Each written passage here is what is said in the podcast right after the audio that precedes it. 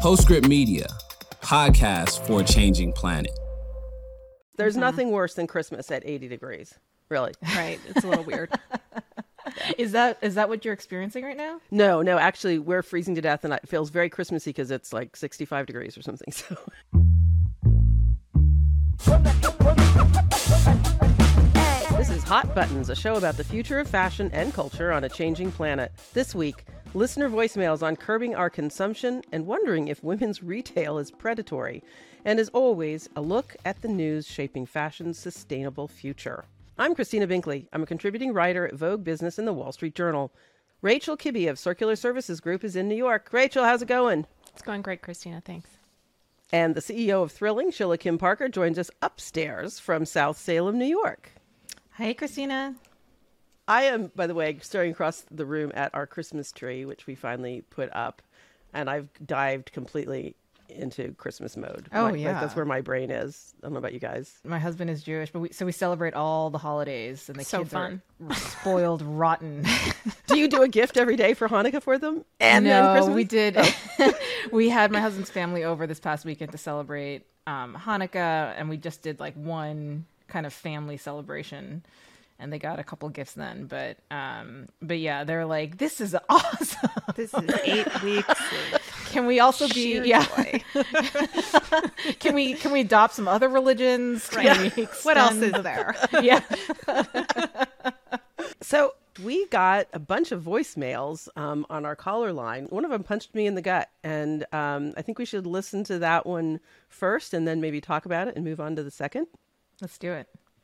Hello there. I'm Nathan. I'm 22, so yeah, I'm that age group, and I'm actually reaching out. I work at Nordstrom. Specifically, I'm a suit measurer for a brand called Indochino. If I go upstairs, I feel that women's fashion is almost predatory. You you can get a same or similar blazer from a brand like Vince, but it's made of 100% polyester uh, it's unlined or the buttons aren't functional, little things like that. And um, I, I think that women are less likely to know that there's a difference in those fabrics for roughly around the same price point.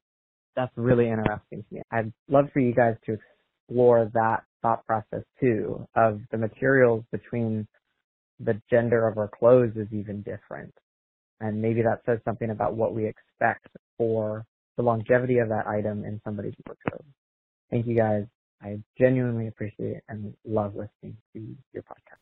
Okay, boom. I don't know about you guys, but when I heard him say that, from the moment he said going up to the women's wear department feels predatory, I just it reminded me of a column I wrote years ago the, when I was a col- fashion columnist at the Wall Street Journal, and um, I did a column on how to shop like a man, and I interviewed all this mm. all these men about how they shopped, and it was revelatory for me. Like they would walk in, and the first thing, and every retailer will tell you this, they do this. Men will walk in, and the first thing they do is they reach out and they grab the fabric and feel it, and right. if it doesn't feel good, they walk away.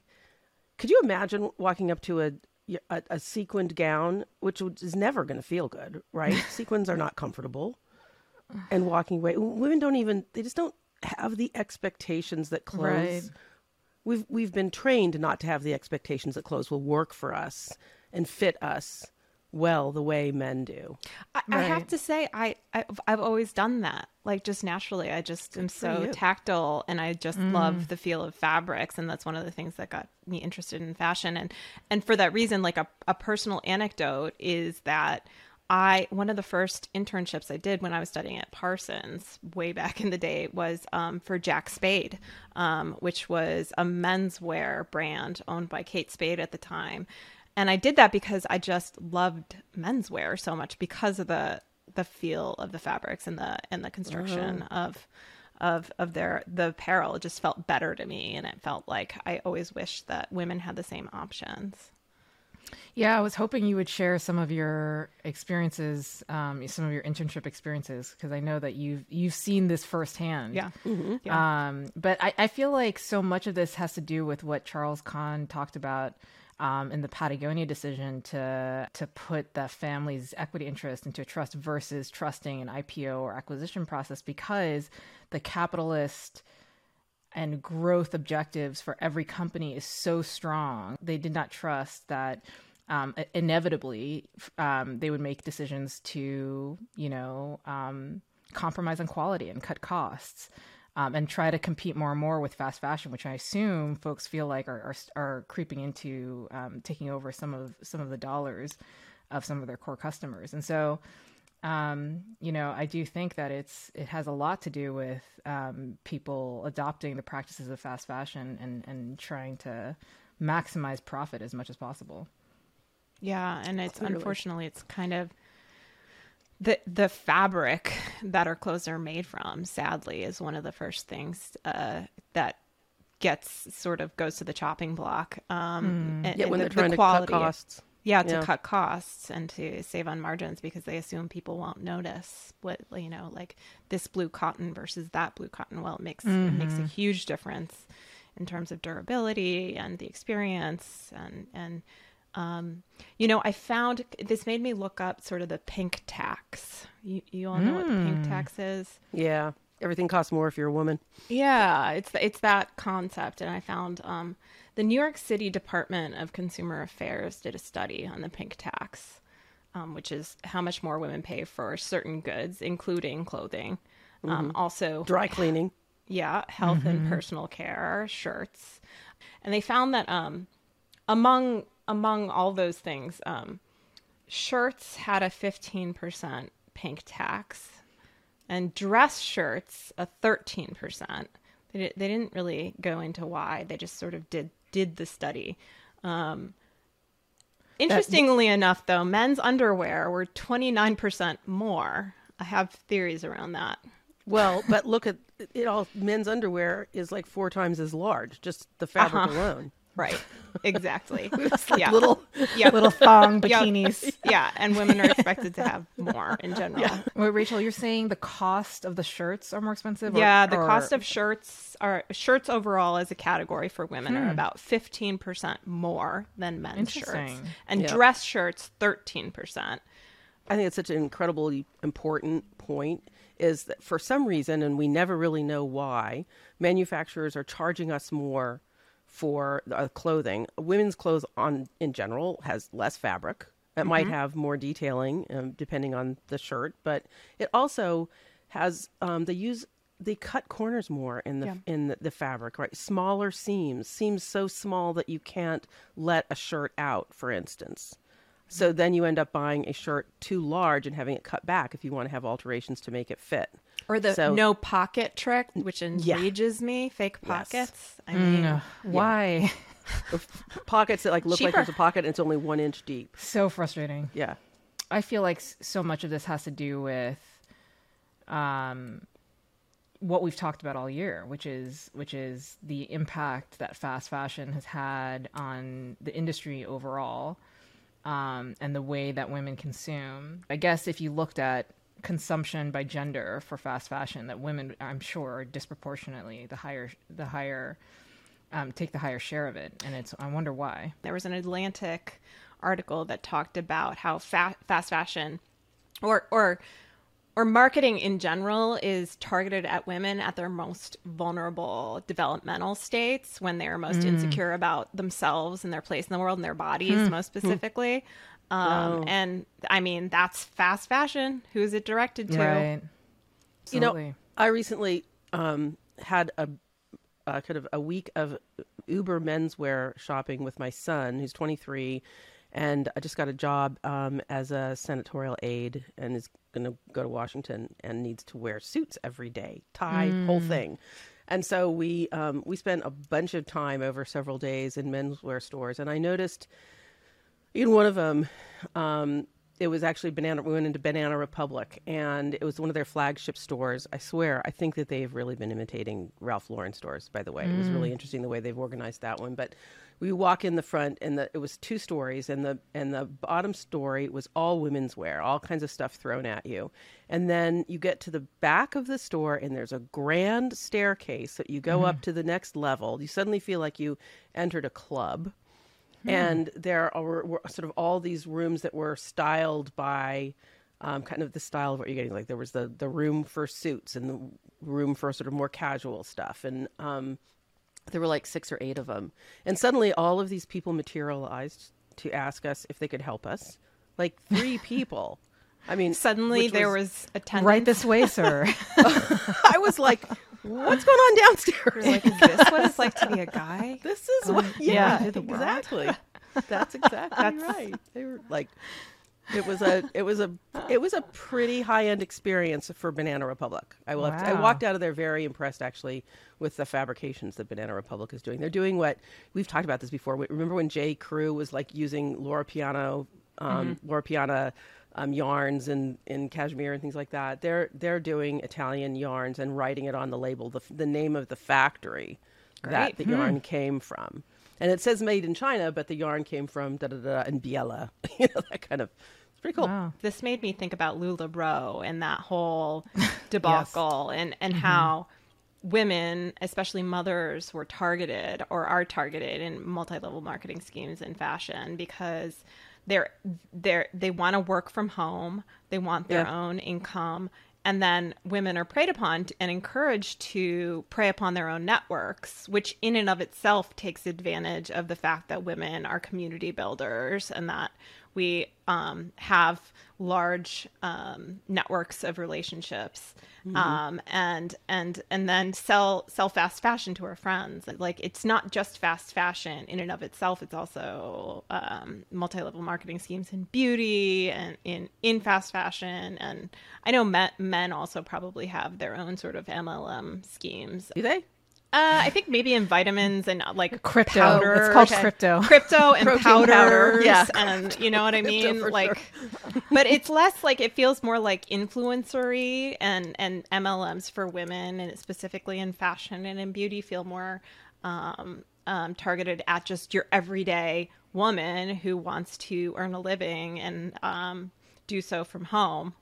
Did you guys see that uh, Rihanna's company, uh, Savage by Fenty, just got fined big time? By the way, we should get hats off to the Santa Monica, California district attorney who went after um, her brand and another one that's owned by the same overall company for um, it's a 1.5 million dollar fine that for to to Rihanna's company that she was um, signing people up, or the brand was signing people up for subscriptions to the lingerie when they didn't realize it. It's fifty nine dollars a month. Wow. And a then lot they, of, you know, yeah, a lot of companies have done that, and I can name them who are have gotten gotten away with it and never really been called out for it. Like a lot of beauty brands will do that. Suddenly, you'll be subscribed to a foundation that you never wanted to be subscribed to, and yeah. I don't know. Yeah. Well, the Santa Monica district attorney said he wanted to make a a uh, an example out of Rihanna and Savage by Fenty because he this was his, his second second one of these brands that he's gone after, and he's going to go after more. So you know, here's this like city district attorney who's taking on the subscription fashion world. Yeah. It's the holidays. Everybody's consuming more of everything right now, from food and drink to clothing and everything else. And we yeah. had another caller come in who was very thoughtful about um, sort of how we can approach the issue of consumption. Hi, my name is Chantal. I'm a huge fan of the show. My question for you is how can we focus this conversation more on getting off the treadmill of consumption culture? It seems like without a radical change in our discourse and norms around what and how much stuff we collectively think we want and need, there's really no way to break the vicious cycle of overproduction and overconsumption. Would love to hear your thoughts. Thanks again. Bye. Chantal is really getting to the to the heart of the matter, um, which is uh, exactly this, which is cycle of consumption fueled by capitalist infrastructure. And we've also we brought this up a few weeks ago, and and we were thinking. I remember thinking uh, we need to bring on a sociologist or a psychologist to, or an addiction specialist to talk to us about. Absolutely, this. yeah. Yeah. Actually, addiction, I think, yeah. is you nail exactly it right. there. Well, That's exactly right. So I looked, I looked up shopping addictions because I just don't know. I know it's a real thing that for which people seek treatment, and there's something called buying shopping disorder (BSD), it's an addiction in which people use shopping as a coping me- mechanism to regulate their emotions um, by either getting pleasure or relief from shopping.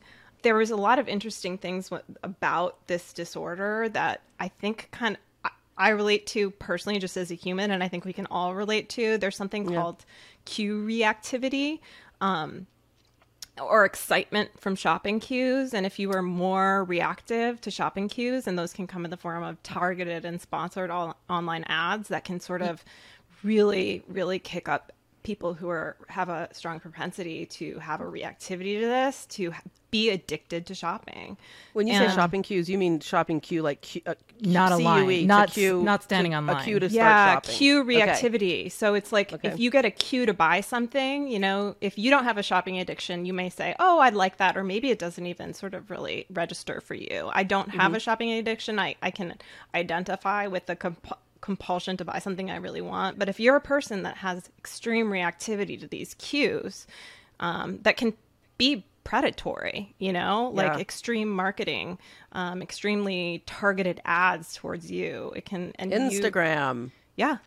I mean, yeah, and, I, right I completely agree, Rachel. I've, and I feel like it's not just those who are prone to, ex, you know, kind of extreme addictions. I think it's affects all of us, yep. and and it's purposeful, it's intentional, because the the the act of making us buy things that we don't need. That's kind of an. It's more acute now, but it's kind of an age old mm-hmm. problem we've had, and crosses every single consumer product category. Yeah, and it's definitely science, not art. Like these brands, these marketing agencies have spent hundreds of millions of dollars over decades investing in PhD level research and science yes. to engineer the packaging, the marketing, the retail layout. There was this great stat that apparently two thirds of supermarket purchases are were not intended by the shopper when they entered that store. Oh, so I all impulse buying. I'm raising my hand. right, exactly. Me and Costco. But oh my god.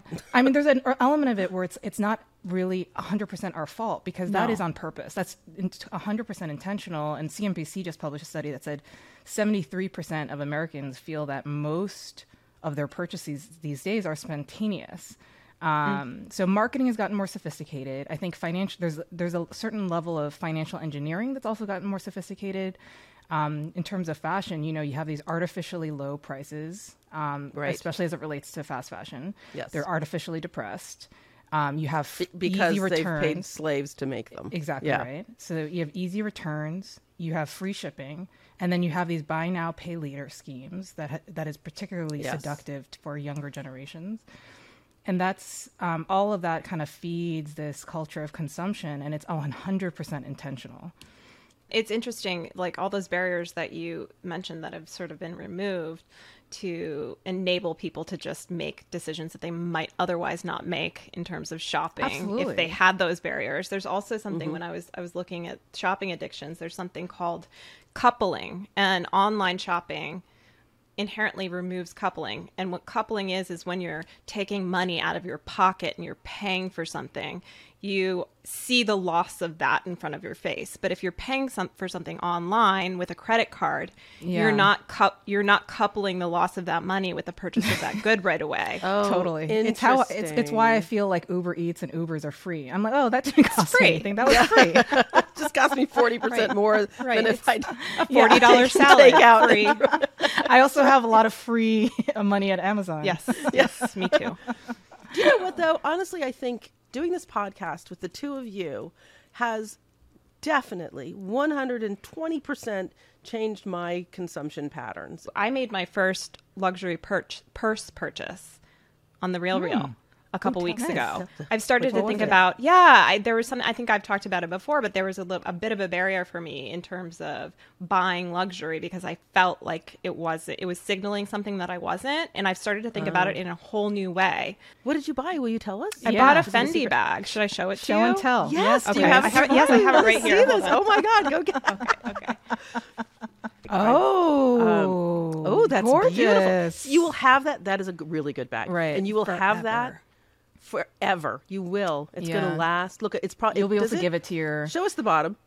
I want to put show us the bottom. Yeah, see, see those Yeah. little metal things there. Yep. That's And so they're you can put perfect it on condition. the floor, and the thing Yep. and the purse doesn't get scuffed. and it Yep. fits a laptop and the nice it's just got the be- most beautiful really details and i have to say the amount of compliments i've gotten on this bag i never thought people would just they know whether they're interested Yeah. in fashion or not they're like oh what is that and it's so special and it if it were to need a repair i would definitely get it repaired No, absolutely. Right. And that's It- and that's the thing is that I feel like all the kind of financial engineering we were just talking about, I feel like people feel people are really really seduced by this fast fashion is more affordable concept. They and Yeah. and in fact they actually Which might be spending not. the same amount, but the idea of spending twenty dollars in ten dresses feels immediately better than spending two hundred dollars on one dress. And I think that you know that financial that kind of that's that um, um, tricky financial engineering around making people feel like they can afford more fast fashion. And and for our younger generations these days, you know, millennials, the first generation to fall behind their parents in terms of standard of living and having higher student debt, 2x amount of debt than their parents at, Yeah. the, at the same ages, higher housing costs, earning far less, and Gen Z are on track to do even worse than millennials. And so these generations are, I think, fueling really the fast fashion rise. Yeah. Um, who are particularly sus- susceptible to the idea that I deserve more affordable fast fashion, even though at the end of the day, they actually might be spending the same amount. Cost Absolutely. per wear. How many times am I going to wear this? If I'm not going to wear it 35 times, why am I buying it? Right. I mean, for our parents and grandparents, you know, relative to their income, clothes were way more expensive Yeah. than they are now. Right. And they really thought Right. through every. I still see. I see my mother doing this, and sometimes it makes me a little crazy. She'll be looking at a pair of pants, and she'll be like, oh, I, "The pockets aren't perfect. I Mm-hmm. don't want these." And I'll be like, "But everything else about these is perfect. Like, what's so what if the pockets get aren't perfect?" over it She wants to love it. She wants to love it for she decades. She wants to love all of it. Exactly. Well, I have to say, we're also the fact that it's taken me this long, knowing how much I know, to start investing in in myself in in terms of wardrobe is is interesting. And I have to say that the pleasure I've gotten from having this bag, and I have it sitting out, and I look at it every day, and I'm so happy. And people are denying themselves that by buying 10 pairs of jeans or turning over their wardrobes constantly they're denying themselves the experience experience of owning something something that they really cherish Yeah. And you went to the RealReal, which Yeah. makes it much more affordable, right? I mean, that oh, bag. Oh, so it was on Right. not sale. from the RealReal is out of Exactly. No, is out was- of reach of most humans. But I would never have But there are places to get them. Yeah, and and if and, and I was invested in. I think I looked at it for a long time. I had it in my cart, and I got it when it was even more on sale. And so I was really invested in this item, and I kept going back to it, thinking, "Oh, I, I it wasn't just like, oh, I kind of like this. It's twelve o'clock at night, and I'm watching Netflix." You know, But that's Yeah. but that's the thing is that you know most people will feel like they also don't want to invest that amount of time, and that's why I feel Yeah. like actually the solution. Um, and Rachel, I know you're all over this since you're leading so much of the policy effort. I feel like the solution actually has to come from policy, Yeah. um, and has to go back to the responsibility of corporations in this. Yep. Um, The EU is working on that a little bit. absolutely, They're ahead of the rest of the world on it. Yeah. And I keep going back to, um, I, you know, I love the, the example of how did we deal with tobacco? Yeah. Which is the same kind of Yeah. thing, which is like it's an unnecessary product. Nobody needs to smoke a cigarette, but it, it's a free capitalist society. You're allowed to purchase what you want. You can make what you want as long as you're not breaking any laws. And so, how do they effectively combat that? And it was so interesting. I was I was reading about World Health Organization's framework convention on tobacco control that they signed in 2003. They got 168 countries to sign on to this. And listen to this the the objective that they laid out. Okay. The objective is to protect present and future generations from the devastating health, social, environmental, and economic consequences of t- tobacco consumption by providing a framework for tobacco control measures in order to reduce tobacco use. So this is very clearly laying out they want um, people to be consuming less tobacco. And so what and what were the levers that they used? Taxes, Yeah. extremely well-funded public awareness campaigns, the labeling of products, and very heavy restrictions on how the product is marketed. And they couple that with establishing civil and criminal liability for any um, breaking of these rules, and of course for any damage incurred by the products. But I, I, I, I always think that that's such a great framework for how did we deal with tobacco. It's such a great framework to thinking about how do we deal with in a free capitalist society where we're not saying we can't tell people don't make this and don't buy this. But what are the levers that have worked really well in the past? That's a great framework. Do you think there's any Rachel? You you go to Washington, you talk to people there about policy. Do you yeah. think that there's potential for something like that w- regarding re- controlling fast fashion? I do. I think that it's going to be. Um, I think we're going to have a different path just because it's not as directly linked to public health. Um, yeah, but that's I, the thing, the visceral yeah, public health, the cancer, right? Yeah. And yeah. It, it, yeah, it, yeah, and, and because um, the impact, the environmental impacts are not as much here domestically as they are elsewhere, but we have other mm. ancillary impacts like microplastics. Like, yeah. actually, those are mostly abroad too, um, or half abroad in the upstream production process. But um, like waste in our landfills, like the waste for which we're responsible to sending to other countries. that We're going to have to make a bit of a different argument um, around sort of our um, our contribution to climate change overall, um, and um, the different sort of parts of that, and the different levers that you can pull. It's different too because it's a municipal waste issue.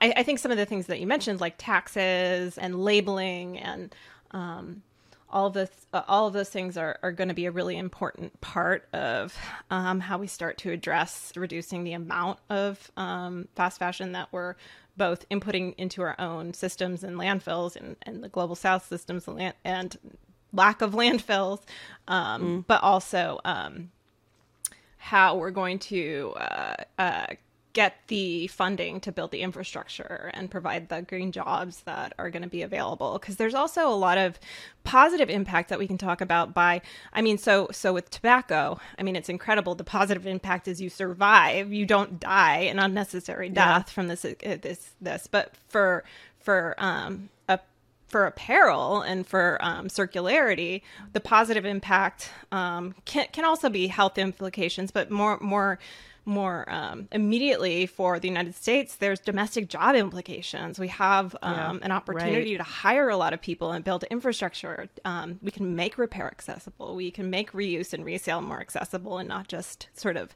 a side project. We can finally build recycling infrastructure, and there's there's a tremendous sort of infrastructural opportunity here and an energy opportunity too, like getting people to understand that um, that the waste we are producing is fossil fuel based, um, and it doesn't have to be, or it can be less so. I do think that there is a tremendous uh, public awareness analogy that can be made for tobacco, and I do think it's an addiction. I think there's a lot of adjacent sort of uh, tactics we can use that. Yep.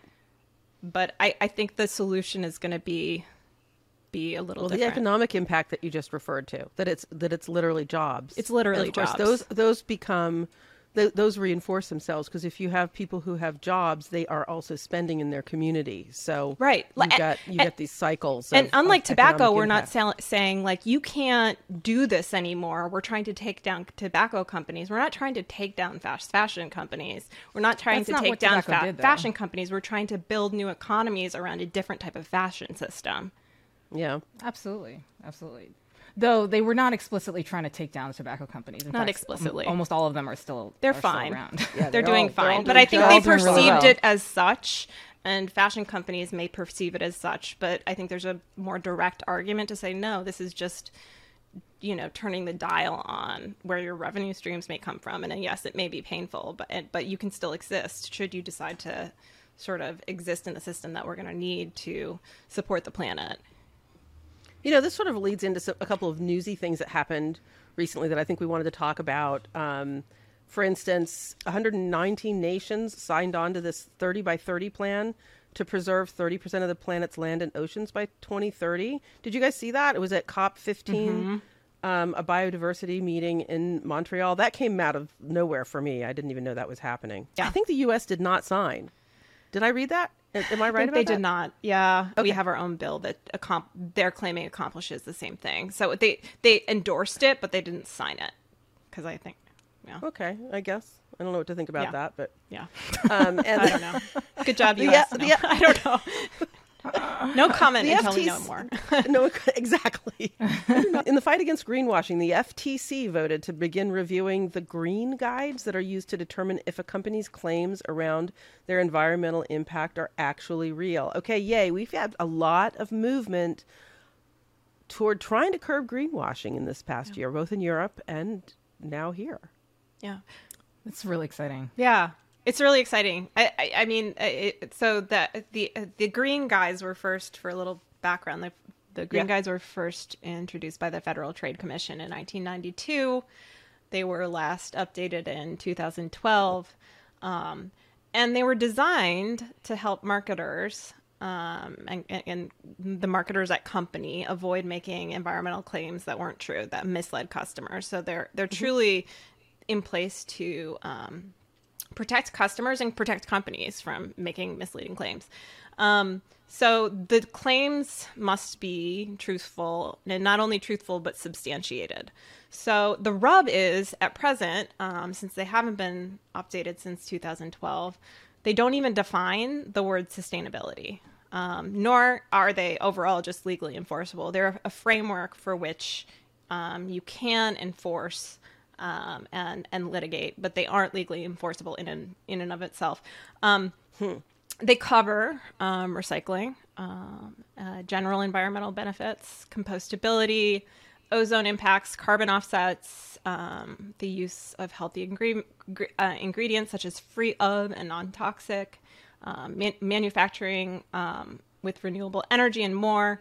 Um, I think for uh, fashion's purposes, uh, recycling is most interesting. Um, for recycling, um, the green guides um, at present discuss when and how marketers should make claims about recycling, uh, recyclability, and recycled content. Um, and um, for context on where we are with the green guides overall, last Wednesday they voted unanimously to review them um, which could include modifying, um, maintaining, or rescinding them entirely. The chair of the FTC, Lina Khan, who I looked up, um, she's a badass. She's only 33 years old um, and is Wow. heavily involved in antitrust um, and, and just really cool. Um, uh, s- I- she's made some statements that made me feel that this could be really important to fashion. Um, a- and, and it's funny to look back at 2012. It seems like, oh my God, how could they not include sustainability or how could they not um, include textiles? Well, they, they did contemplate textiles at first back in 2012, but back then we were just thinking about like organic or not, like organic cotton or Yeah. not. We weren't really thinking about recycled content. And they decided that even think about organic was under or, uh, agriculture purview. So now um, Lina has stated that um, a question, she has said that, wait, she has stated that, sorry, let me, I, got, I lost myself in my notes.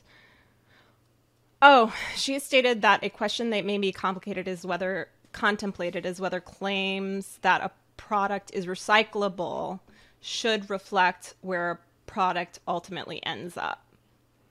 Hmm. So right, so you know you buy something, Yeah. and this could be th- this can can apply to fashion, but I think overall most people would think about this in terms of like their yogurt containers. Like if it says it's recyclable, we believe it's recyclable, but Totally. yeah. Yeah. And so, and then but we find out it isn't. Right, Or all the plastic bags that say recyclable and then Right. local municipal things can't handle them. I'm even getting uh, that's true. Even the things that say that they're compostable now, and then you find out mm-hmm. it's not compostable in your yard. It's Yeah. compostable if you have a special composting facility, Right. right. Which nobody has. You don't have that? Weird. Right. And if you think about recycled too, in terms of packaging, both packaging and textiles, people want to know okay, well, what is it made of? Is it made of plastic? Um, is it recycled out of plastic containers? Is it recycled out of post consumer industrial content? Is it ultimately, I think people think that um, when they see recycled, it was recycled out of used items. And that's the goal really with recycling is you take the the used and not not just the industrial offcuts of any industry, but you take Right. the used things. So those types of things still need definition, and um, I think that there could be some movement here in textiles on that, um, among other things. In, in terms of sustainability, there's no definition of sustainability at all in the Green Guide. Would so- there be? Would this only apply to goods that are manufactured in the United States? I don't think so. Does it somehow address imports? I think it addresses imports. I hope so. I really hope so. Isn't it about what's marketed in the Yeah, United it's marketed. It's about the language that's used. Yeah, it's what Um, however you Oh, talk okay. market something. It's Yeah. truth in labeling. Okay, cool. Uh, there's something else I wanted to bring up. Um, Dolce Gabbana about a week and a half ago announced their sustainability plan, um, and I, on the one hand, it was remarkable for how weak it was. On the other hand, it was even more remarkable for the fact that they came out and said, "We know we're way behind, and it's really weak, and we're just starting, but we're going to catch up." Um, they've joined a consortium that was recently formed among six companies in um, in Italy. Uh, let's see, it was Prada, Zegna, Max Mara, Moncler, and OTB, which owns Diesel and Marni and a bunch of brands. Um, they're going to work together to share data, to share what's working in their practices. It's I don't. This is a concept that honestly I don't think it would work outside of Italy, but Why is that? companies. Why do you think that? Because Italians, uh, I know they have a reputation for being chaotic and, and competitive with each other, but the truth is, at the end of the day, they really cooperate a lot. I mean, I've seen cases where a, an Italian factory would get an order that was too big to handle. And instead of trying to work all their employees 24 7 to get it done, they hand part of the order to a competitor to get it done. I mean, there's, you know, there are, I, Italy doesn't get a lot of press for that kind of thing, but that's very, it's very intriguing. Um, and so this is really early stages. This consortium is called RECREA, R E and then hyphen C R E A, um, the RECREA consortium, and they just had their first meeting a couple of weeks ago. They are not far along on it, but I'm planning to keep tabs on it, and just I think it's kind of very interesting to see. Uh, you know, remembering also that these are luxury Italian fashion brands, so they're way ahead. They are not fast fashion, right? They're all manufacturing in Italy using fantastic fabrics. So they've sort of already leapt a lot of the hurdles that we talk about every day in terms of quality. Have they mentioned what their top line focus is going to be to start or It's uh, um no, there's no one top line thing. I mean, they're all, for instance, Dolce Gabbana is um, converting all of their electrical use. I think by the end of this year, so like it probably has already been done. In Italy, is all going to be green. But next year it'll be all of Europe, and I can't remember the date, but I think the following year it would be globally. Mm-hmm. They would all mm-hmm. switch to sustainable, which is really a matter of renegotiating their contracts with mm. utilities, right? Mm-hmm. Um, they're doing a huge retraining program for every single Dolce Gabbana employee around the world, from top executives to store assistants and janitors. And it's you know it's it's depends on what their job is. If they're if they're sourcing fabrics, then they're going to be trained in how you source fabrics better. Um, if they're just office workers, what they said one of the things we want to teach people to do is turn the lights off when you leave. Oh my god, room. I was going to joke about that. I thought it was so fascinating, Christina, in your piece for Vogue Business on Dolce and Gabbana that that they were, you know, you said this earlier, but that they describe themselves as cr- we're crawling, not walking, we're late entrance. Like they were just so brutally honest about themselves. You never, you don't really ever see that, especially from a luxury brand. Well, it also feels very Italian polished. when they're like they're kind of like, "Oh, Oh, we're, you think? we're here, we're late. we're going to do it better thing that than you." the other thing that I loved, Christina, about your piece is that We're your sorry that you're not Italian. I'm yeah, yeah. yeah. We're Shirley. sorry you're not You're- involved. Yeah, right, exactly. Your quote from the head of sustainability, I think, for Dolce Gabbana, I, Yeah. um, and he said, uh, "Please don't write this down because it would be embarrassing for me, but I am buying less, and um, you know it's bad." And and I and I just again thought, wow, that that type of honesty you don't really, you're not used to hearing. Americans, Really we are king heroes. bullshitters. I have to say that. Like, It's true. I, I don't feel like it, it, King bullshit. Yeah, yeah, that, yeah. No, that's a T-shirt. yeah. he was he was he was uh, as Marco Fermento. He's um he was even more honest about that stuff. I actually thought Oh, then you edited it out. between us. No, no, between us, I thought you know I'm gonna. He's saying this stuff. I'm putting out there because it's true. You know, and I was gonna literally I was gonna say this about their plan, and then he said it. Wow. Yes, we're planning. We're just starting out its week. We have a lot of work catching mm. up to do. Okay, it's refreshing. I, but I thought they would be furious. I got I got thank yous, emailed thank yous from the CEO and from wow. Mark. I mean, they were like, they. So it wasn't a slip of the tongue that he was. Yeah, I mean, he made that right. point many times in in an hour long interview, and um, and they he meant it. It was the message that they wanted to put out there. So cool. Anyway, um, I I don't know if we want to go there. yes, this. we do. I feel sort Christina, of okay. I so, am hurt that you wouldn't go there. Wait, are we talking about underwear? We're going. Yes, yes, we are. So, did you? I'm not sure if you saw this, but Lizzo recently asked on Twitter, "What is the most ethical way of getting to get rid of old panties that you don't want anymore?" Lizzo asking the question. she not wonderful? I love her. Okay. This is December 13th of this of 2022. She tweeted it out. Yeah. That's so great. And it just she got happens. a lot of responses. Yeah. She did get a lot of responses, including from Rachel, because Rachel just just talked about this in a Bloomberg piece. Yeah. I did. I did. So I was like, it's on people's minds. There, I, on people's it turns minds. out that there's a lot of ways to do this, and yeah. I, I have actually contemplated. Okay, I got to get out the scissors and like cut out the elastic, compost the cotton. I guess. Tell us, help us, Rachel. I mean, I, I, well, it was funny because I, I, felt like I was learning along with the article I contributed to because you know I, spoke I spoke to the journalist primarily about um, sort of the barriers to entry in terms of actual recycling of of of undergarments, which of underwear specifically, and and bras as well, um, mm. which face the same issues as most things, except um, um, maybe more um, for, for, for bras because there's so many component, component parts and there's so much elastane, which isn't recyclable. You know, it's funny. I, I love this piece. And, and I also want to say the caveat that like underwear pretty much the least of our problems in terms of um, the makeup of our waste and how much waste we have. But I think it is something that really brings to mind in consumers like consumers start to think about why don't we have recycling because of underwear often i think because they think i don't i don't want to give this to a goodwill i don't want to pass this on like what do i yeah, do totally with this not. right and yeah, so from a right. marketing perspective and circularity underwear is a perfect place to start to ask questions and the answers mm-hmm. is, the answers are few and far between and i think that what the piece sort of was centered on is this one brand says that they can compost your underwear. Can they? What are the health implications of that? Should you? Um, what does composting mean? Um, there's different types of composting. Composting could be could be in your backyard, right? Um, but should it be if it's 100% cotton, right? That's the thing of that brand was 100% cotton. Maybe if it's 100% cotton, but what's it treated with? I mean, uh, you can't just take any cotton good and put it in your backyard, nor should you. And composting can also mean industrial. Because Christina. because what? Christina, stop! Stop putting all your underwear. and it, Christina's got to go. She's has a full garden up. of cotton underwear.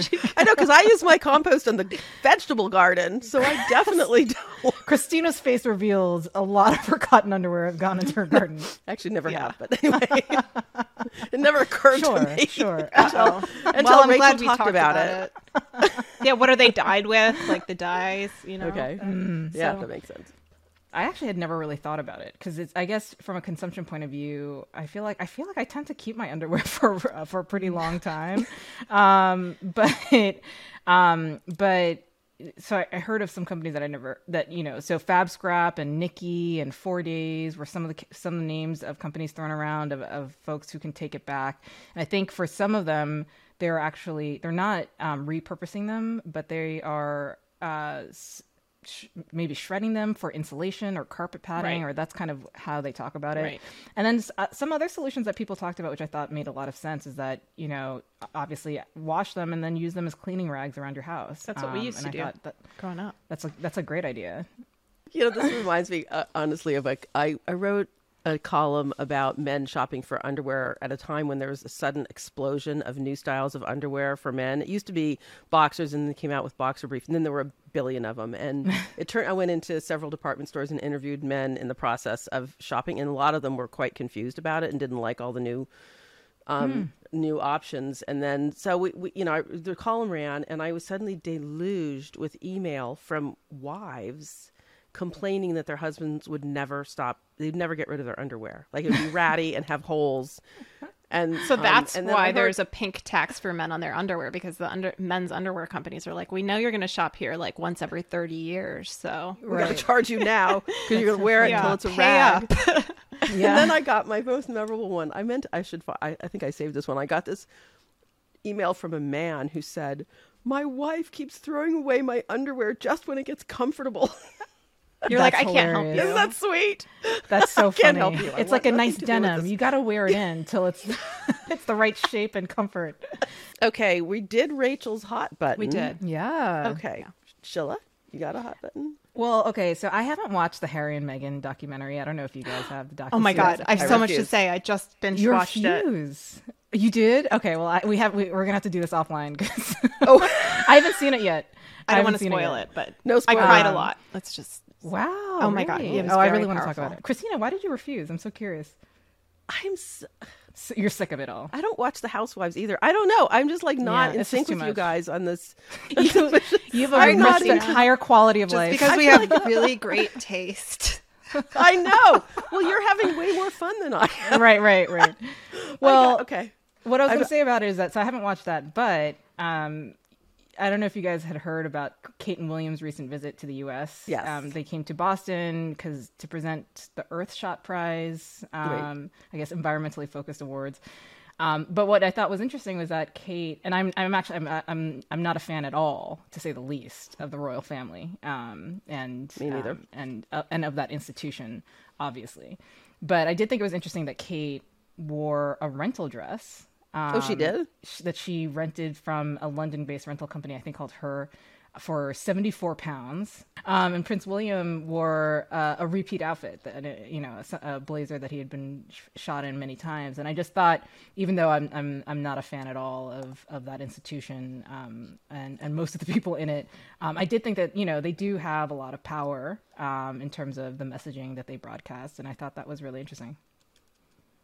Maybe I will watch it. Now that you're saying that, I'm realizing that one of the things I haven't given a great deal of thought to it, but one of the things that I've liked about the Harry and Meghan thing is that they're rebelling. They're not fans that. of the institution either. Oh, I did want to drop um, just a, a little gift, a holiday gift onto your social feeds, which is this, which is this account called Ke- from this um, professional fighter called Keith Lee on TikTok, Keith underscore Lee one two five, and he's this professional fighter who's turned into this food critic, and Okay. it's so delightful and just so different than anything you've ever seen. Um, I'm just, just trust me. what's his handle? Keith underscore Lee one two five. Okay. Lee is L E E.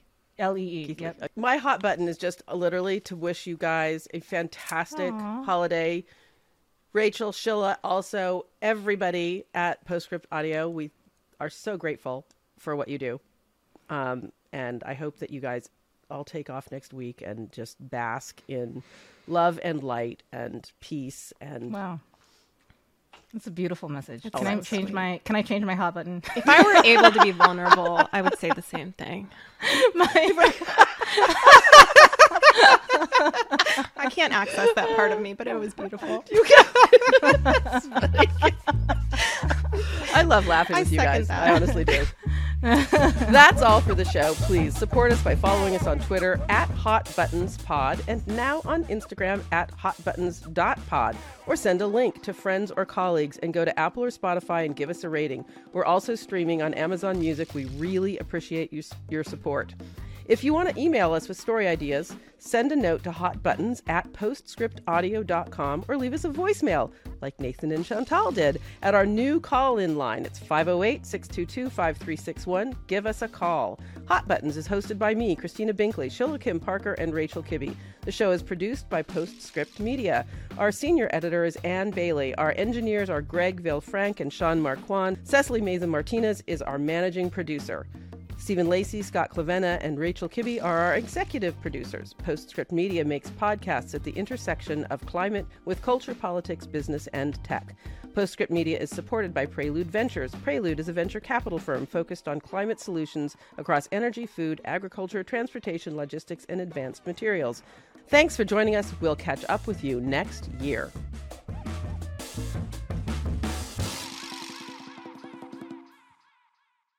Okay. Sh- Shilla's got All all, the good social media. I know. I don't know how you find time to work. I if just want like, Shilla to be my like- algorithm. yeah. Okay. That would be my dream job. Yes.